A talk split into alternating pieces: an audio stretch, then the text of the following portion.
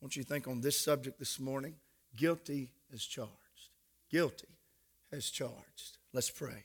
Father, we're grateful for your word. We're thankful, Father, for the spirit that indwells it. We're grateful for the spirit that inspired it. Now, Father, I pray come to our hearts and instruct it to our hearts. Father, thank you for our time this morning in class. And now, Father, we pray that from our time together studying your word, the fruit of that study would bear witness to the needs of our hearts. Father, we thank you for a calling on our lives, but also realize that without your grace, without your strength, without your help, without your leadership, we'll end up right here in Hosea 4. We need you.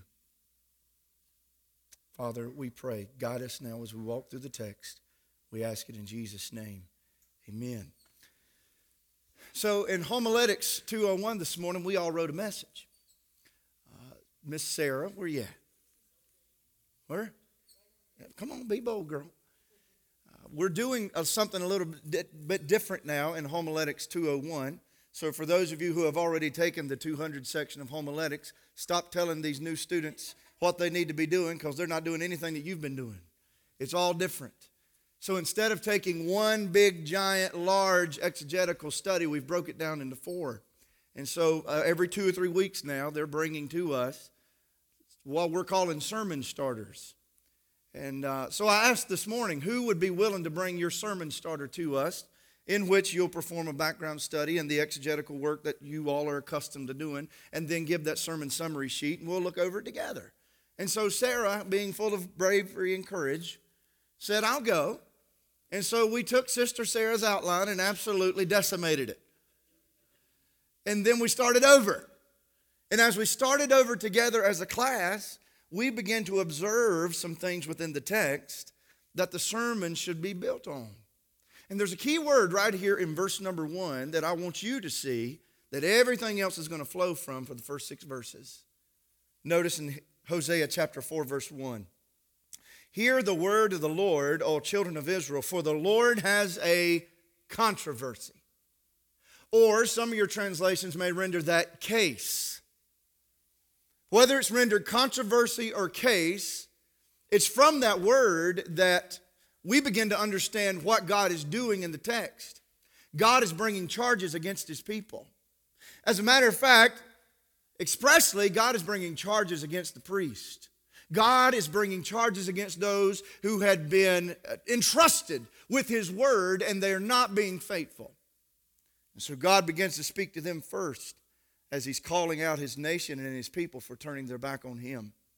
And so we begin to think about what's involved in a courtroom. What's involved when charges are given? And the first thing that kind of came to my mind, I don't know why it just popped in there, the ADD took over. But I mean, you know, you remember if you were around then, 94, 95, if you wasn't, Google it. Around 94 and 95, there was a court case that just kind of took America by storm. It was the O.J. Simpson trial. And in the O.J. Simpson trial, you know, somewhere about June of 1994, we turn on our televisions and we see this white Bronco running down I 10 in Los Angeles. And it's just a rolling down the highway, and as we watch this scene, we see police car and next police car and next police car. And before it's over with, after about 30 minutes of coverage, it looks like the Blues Brothers scene.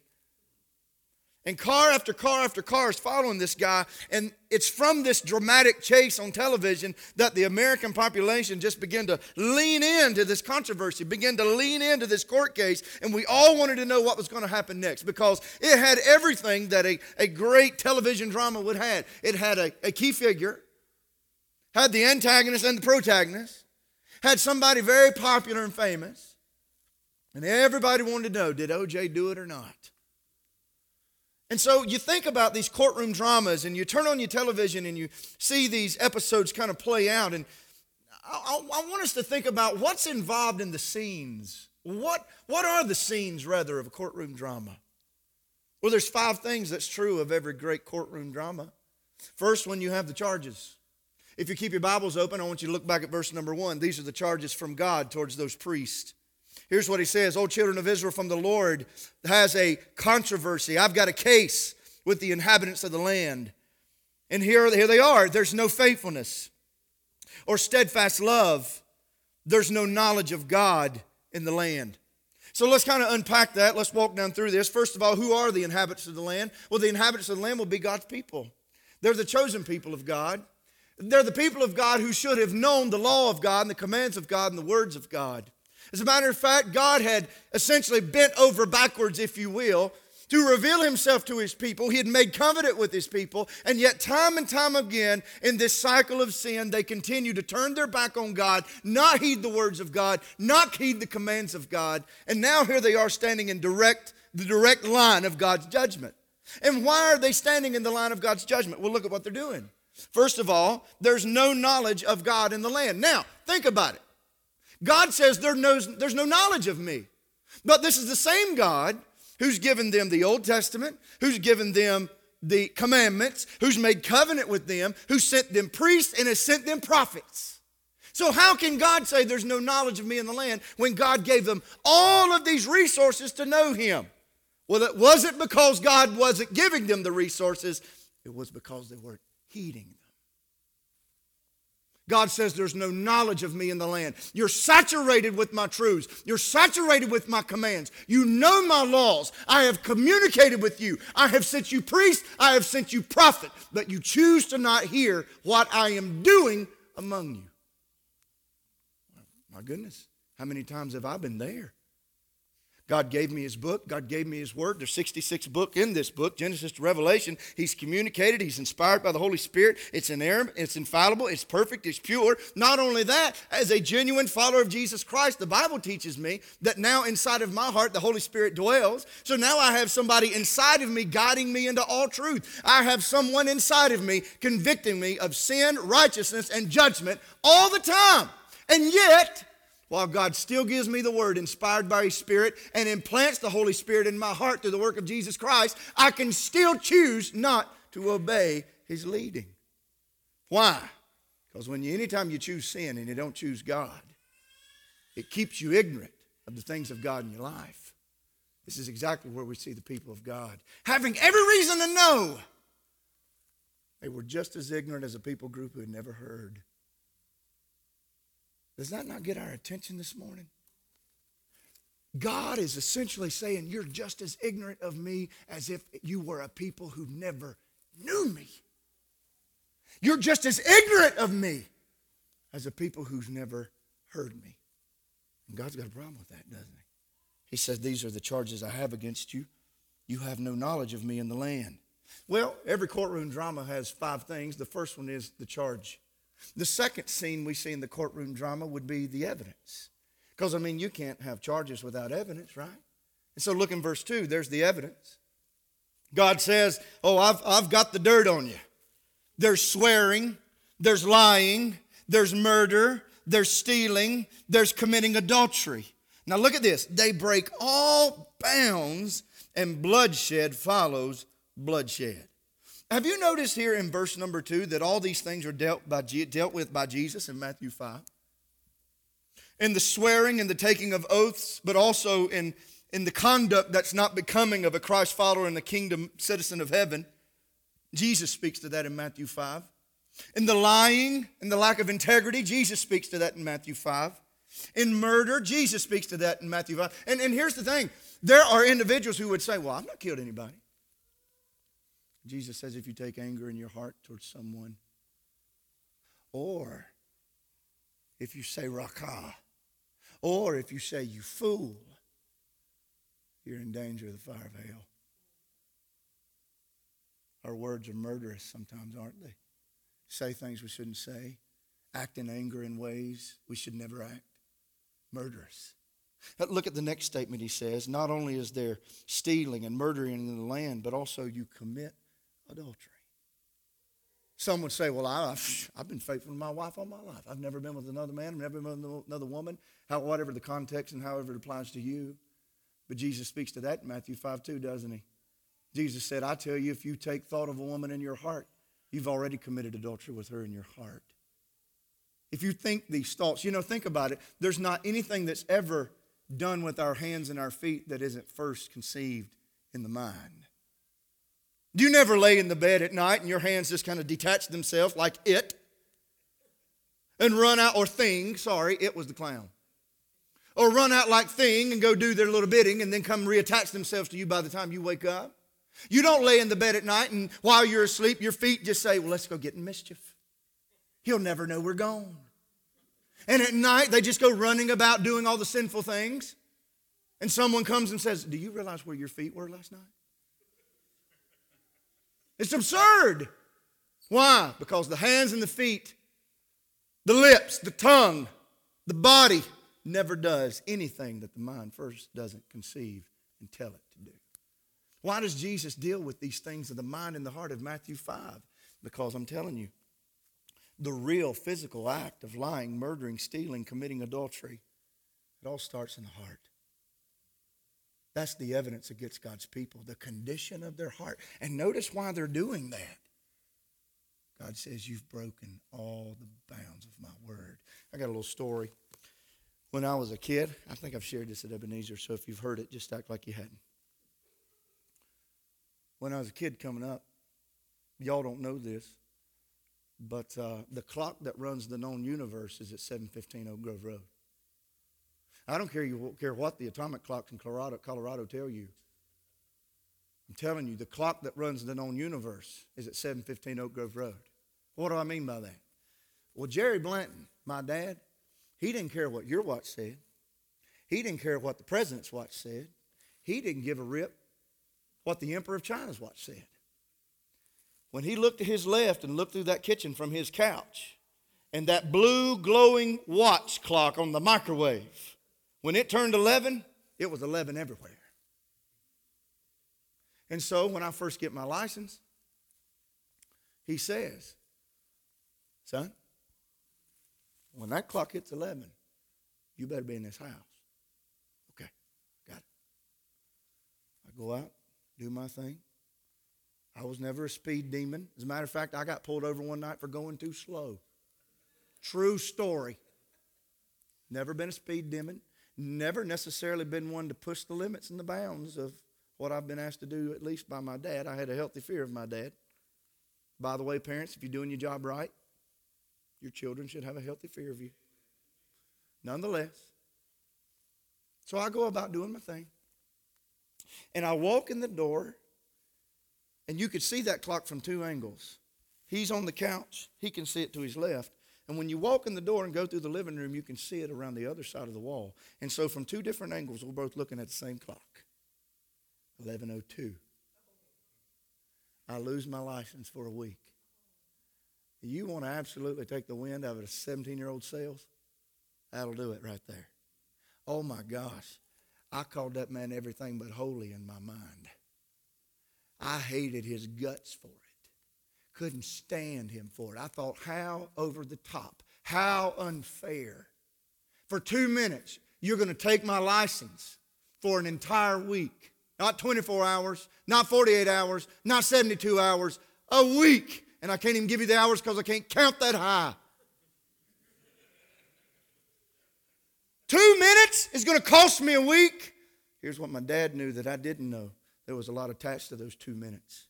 Obedience was attached to those two minutes. Trust was attached to those two minutes. Belief was attached to those two minutes. My life was attached to those two minutes. Protection was attached to those two minutes. See, those two minutes, 120 seconds, weighed more in the mind of my dad than they ever did in the mind of a 17 year old Steven.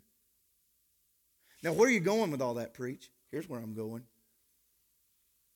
When you forget the heart of God for you, and the purpose of his laws for you, you're tempted to break the bounds of his laws and forget why he ever put them in place to begin with. God establishes his laws to protect you and create a framework by, by, which and from which you might know him. And when you question God's heart for you, and you push those bounds and you cross those lines and you transgress the things he says do not do, or you omit the things he says for you to do, you break the bounds of God. And why do I ever break the bounds of God? Because I don't trust his heart. The evidence against God's people in this courtroom drama was you don't trust me anymore. You break your bounds and you break my laws because you think your way's better and you no longer trust me. Now, that comes out in a number of ways. It'll come out in swearing, it'll come out in lying, it'll come out in murder, it'll come out in stealing, it'll come out in committing adultery. But it all starts when in your mind you've decided my way's best. My best. That was the evidence against them. That's why God was bringing charges against them. Thirdly, what's the next scene we see in a courtroom drama? Well, there's got to be charges, and there's some evidence there, but also there's some victims. If it's a crime, there's a victim of the crime. Look, if you would, in verse 3 and notice the victims. In verse number 3, the Bible says, The land mourns, and all who dwell in it languish. All the beasts of the field, and the birds of the heavens, and even the fish of the sea are taken away. I've used this phrase before. I don't even know where it originated from, but it's still true, no less. Sin will take you farther than you want to go, keep you longer than you wanted to stay, cost you more than you were willing to give. See, before Hosea gave us this, Joel had already came to the people of God. One of those prophets they were ignoring. And Joel essentially tells them, I sent famine. God says, I sent famine. That didn't get your attention. I'm going to send the locust. That didn't get their attention. I'm going to dry up the rain. That didn't get your attention. So, who are the victims of the sin of God's people? Well, even the earth now cries out against them. The land suffers because of their disobedience. All who dwell in the land languish because of their disobedience. The beast of the field, they have nothing to eat because of their disobedience. By the way, if you're living in an agri based society, where are you going to get your meat from when your meat can't be nourished either? You're living in an agri based society. Where are you going to get your crops from when there's no rain to grow them? You're living in an agri based society. Where are you going to get your fish from when the rains have stopped and the creeks have dried up and the ponds have dried up and the lakes have dried up and there's no more bodies of water anywhere? So, what's the point? Here's what you need to remember when you've chosen to break God's bounds in your life sin's always going to affect more than you. You see, sometimes we, we just kind of convince ourselves, I ain't hurting nobody. It's my thing, it's my deal. I'm going to do it. And so you cross that line, you bust that boundary, you run through that fence that God put up, and you don't stop to think, what's going to get out of this pasture when I break that fence down? Who's it going to affect? How's it going to change the lives of others around me? There's a lot sitting uptown today in the Henderson County lockup who are faced with those realities every day. But when they were making their choices, they never considered all that. See, that's the lie and the deception of sin. That you can go out and do what you want to do the way you want to do it. It's not going to affect anybody. There will be no consequences. And the same devil who whispers into your heart, do it. It is also the same devil after you've done it who will come to you and say, You've done it now. You've done it now. The victims of their sin had a ripple effect. And that's the nature of sin as a whole. Now, an entire nation has been crippled because the minds and the hearts of God's people have not turned to God. Well, if there's a victim, what's the fourth scene? Well, the camera now turns to the guilty. Look in verse 4. Who's to be blamed? Where does judgment start then? Now, for all of us as uh, preachers and teachers of God's Word, this ought to be eye opening. Verse 4. Yet let no one contend. Yeah, listen, listen to God. This is as if God is saying, hey, hey, hey, shh, hey, hey, shh. Because what happens after you blow it? I coached my little boys' seven and eight back, uh, football team. And when they blow an assignment and they all get to the sideline after it's been third in a bus ride, and we called the perfect play, in my humble but accurate opinion. We called the perfect play, and some kid, because he wanted to do his own thing, went out and tried to be the hero, and now 11 players on the sideline are zeros. What do they do when they get to the sideline? It's your fault. You didn't get your block. No, it's your fault. You didn't run the right route. No, it's your fault. You bobbled the snap. That's what's happening right now in Israel. Who's to blame? Why why is there no rain? Must be in stinking Levites. Who, Who's to blame? There's no, no, no fish to catch anymore. There's no food anywhere. Stinking government, because it's always their fault. And so maybe the nation. Again, we have no reason necessarily to believe this in this text, just trying to think through the implications. Why is God quieting the people? Stop fighting. There's only one to blame. Verse 4 Let no one contend, let none accuse. I know who's responsible. See, when you think everybody else is to blame, God knows. God knows. Verse 4 Here's my contention. Here's my problem. It's with you, priest. My people forgot my word, and you chose to go in the flow of their corruption. My people forgot my laws, and you chose to be silent instead of declare my righteousness. My people forgot my truths, and you chose to join them instead of contend for me. I've got a problem with you. The Bible teaches us that judgment starts in the house of God. The Bible teaches us in the book of James Woe to you, don't you be many masters. You'll receive the greater condemnation as you teach God's word. And here's why some of that condemnation can come upon us if we're not careful. It's always going to be more convenient to tell somebody what they want to hear instead of what they should hear. And by the way, we never have a right to go out and be God's jerks. The Bible teaches us that Jesus was full of grace and truth. He was not all grace, he's not all truth, at least in how he proclaimed himself to the people. He was full of grace and truth, he had it all. But he always knew how to keep it in balance. When he was with the Pharisee, my stars, he does not mince words in Matthew 23. And yet, when he's with the woman at the well, he's patiently talking with her in John 4. He always carries the right balance. And in the fullness of his grace and in the fullness of his truth, he always knows how to express both in the right balance. But he's also faithful to tell you where you messed up. That's who we are. Faithful to preach and teach the Word of God faithful to say things that are hard to say and hard to hear. Let me give you an example. This past week, without going into any detail, I have the opportunity to serve as a chaplain with the Henderson County Sheriff's Office. This past week, there was a tragic loss in a family in the community. Leave it at that. So I'm called out. The crime scene, if you want to call it that, has not even been cleared. I go in, I try to love on the family, and I leave my number. Three days later, family member calls. Hey, we really don't have a church. I really don't even know how to do this. Will you help us with the funeral? You're the only preacher I know. I'd be glad to. I come over, I sit down with them. And the family member begins to explain to me the religious worldview of the individual who had been lost. And I simply say this I can respect that worldview. But at the end of the day, I wouldn't be much of a gospel preacher if I didn't share the gospel at this service. And so I'll be glad to do what you're asking me to do.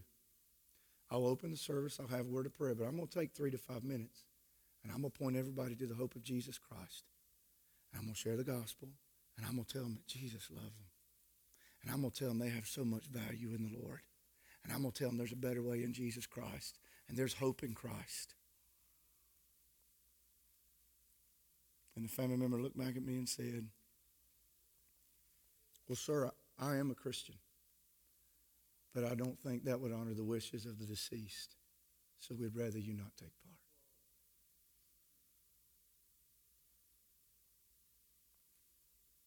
Now, I'm not trying to elevate myself, but I got a sneaky suspicion that the priest of Hosea's day would not only have neglected to share the truths and the laws of God, but they would have embraced any other worldview that wasn't of Him too. If we don't give people Christ, what in God's name are we giving them? And if we don't insist that they turn their hearts to Jesus, what have we given them? We can give them all the compassion in our hearts, but that's not going to change their life. We can give them all the love in our hearts, but that's not going to change their life. We can be there and speak tenderly to them on the couch, but that's not going to change their life. It's only when we point them to the goodness and the greatness and the grace and the sacrifice and the love and the cross of Christ that people are changed. And if we're not faithful with that message,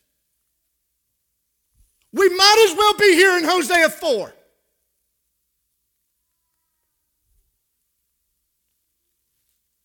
They were guilty.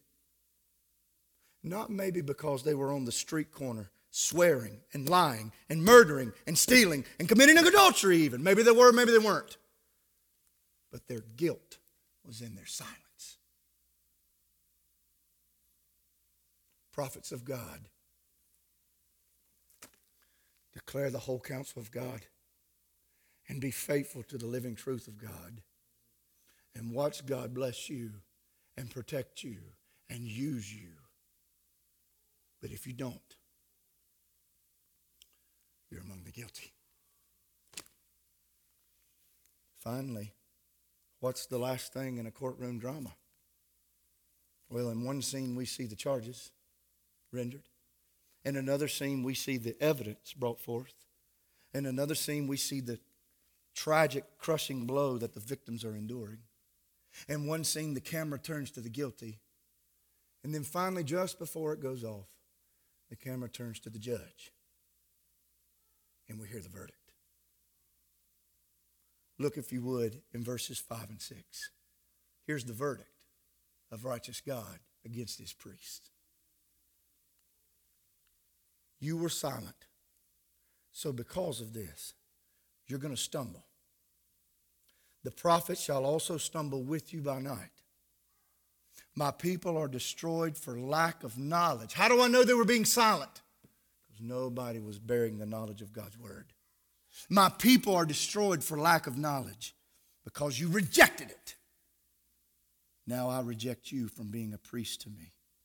And since you've forgotten the law of your God, I will also forget your children. There's an interesting phrase that came to my attention about three minutes before I walked in here. Look at the end of verse 5. I will destroy your mother. My gosh. God's judging their mamas. What does a mother do? Two things. And I'm not relegating everything that a mama does to two things. So everybody relax. But there's two things for sure a good mama does. A good mama will be faithful to take great care of that precious life in that womb, and she'll produce. Under the blessing and the goodness of God, she'll produce. And then, number two, when that precious life comes forth, she'll give compassion and tender care to that baby. I'll destroy your mother. What God's saying. I'm going to make sure no one like you is produced again. And I'm going to make sure that the very source of your security and compassion, that's not me, it's gone. I'm going to take away the security you had. I'm going to tell you right now, I've walked with Jesus since 1996, but in 2014, I lost my mama. She died tragically. I was on my way to Southwestern Seminary in Fort Worth, Texas a church had just extended a call to us. And I said, Give me two weeks. That was September the 13th, 2014, Dr. Horton. And on September the 13th, 2014, my mama, that Saturday night at about 9 o'clock, dropped dead in her bathroom floor of a massive heart attack. I didn't even get to tell her bye. We had a good relationship and a great relationship, and I realize there might be some in here today you can't say that. But tragically, mama's gone. The last thing I remember my mother saying to me, other than I love you, was, well, honey, my truck can make it to Texas. My mama died believing that we were going to receive and take a call in Texas. Baby, my, mom, my, my truck can make it to Texas. Now, you got a good mama if she drives a truck. You hear me? That's a good woman. She said, Well, honey, my truck can make it to Texas. And we talked for a minute. And then, as all good mamas will, she said, I love you I Love you too. Three days later, she's with Jesus. Now, I'm going to tell you, out of a good relationship with my mama, you feel orphaned because there's no loss in your life like mama. You feel orphaned. You feel so alone. And you wrestle through that loss for years. And God said, You have not trusted me. And I can't prove it. But maybe just perhaps they were finding their security, their nurture from others but God. And God said, I'm going to remove where you find your nurture, and I'm going to remove and make sure the likes of you will not come again. Men of God, teachers of God's word, do we want a holy God to say that to us? I'm going to remove the possibility of another preacher like you ever being produced again. And any nurture you thought you had and wherever you got it, I'm going to remove it because you rejected me. You no longer listen to me. I can no longer listen to you. By the way, that is the greatest judgment of God. It's not always in the locust, it's not always in the lightning bolt. The judgment of God is you rejected me. I'll give you exactly what you asked for. And like a gentleman, I'm going to sit here on my throne and watch you implode. Men and women of God, when it's all said and done, we don't want to hear the words of our master saying, guilty as charged. Now, the good news is this. Long before we were ever born, God could have looked at humanity, even right here in Hosea 4, and said, I'm done with them. I'm sick of them. I'm tired of bearing with them. I'm tired of dealing with them. I've given them my word. I sent them my priest. I provided my prophets. Now my priests won't speak of me. My prophets won't declare my truths. I am sick of this generation. It's over. I'm going to glean my remnant, and I'll spend eternity with them. But thanks be to God, long ago in a Bethlehem stable, the righteous judge, knowing that we could no longer bear his wrath, sent someone on our behalf to do what we couldn't do. And when there was no high priest to be faithful, he sent the highest priest to represent him. When there was no prophet to speak, he sent the prophet of glory to speak his truth. When there was no example to follow, he sent the Son of God to bear forth the example. And when I deserved his judgment, he laid his life down on the cross and rose again three days later. That if I repent of my sin and follow Christ and his lordship and trust him in repentance, I would not have to hear at the end of days, guilty is charged, but rather redeemed by the blood of the Lamb. Priest, prophets, that's our message. We don't want to hear guilty as charged. Let's be faithful. Father, thank you for your word. Thank you for stirring Sarah's heart. And the beauty of the word is whether the outline comes from Sarah or a group of individuals in Homiletics 201 or a missionary on the backside of Cambodia Father, your word is faithful and it's sharper than any two edged sword. And it provides surgery to our souls so that which is sinful and cancerous could be removed. Father, thank you, thank you. And thank you for the blood of your Son. And it's through his blood when we deserve to hear guilty as charged. We can now sing redeemed. How I love to proclaim. It. Thank you, Father. May we be faithful. May we never be silent. as we declare the salvation of Jesus Christ and Him alone to a lost and dying world who by the day stops their ears to the voice of a mighty God. Thank you for the gospel. Change lives for your glory. May we be faithful priests and prophets. We ask it all in Jesus' name. Amen.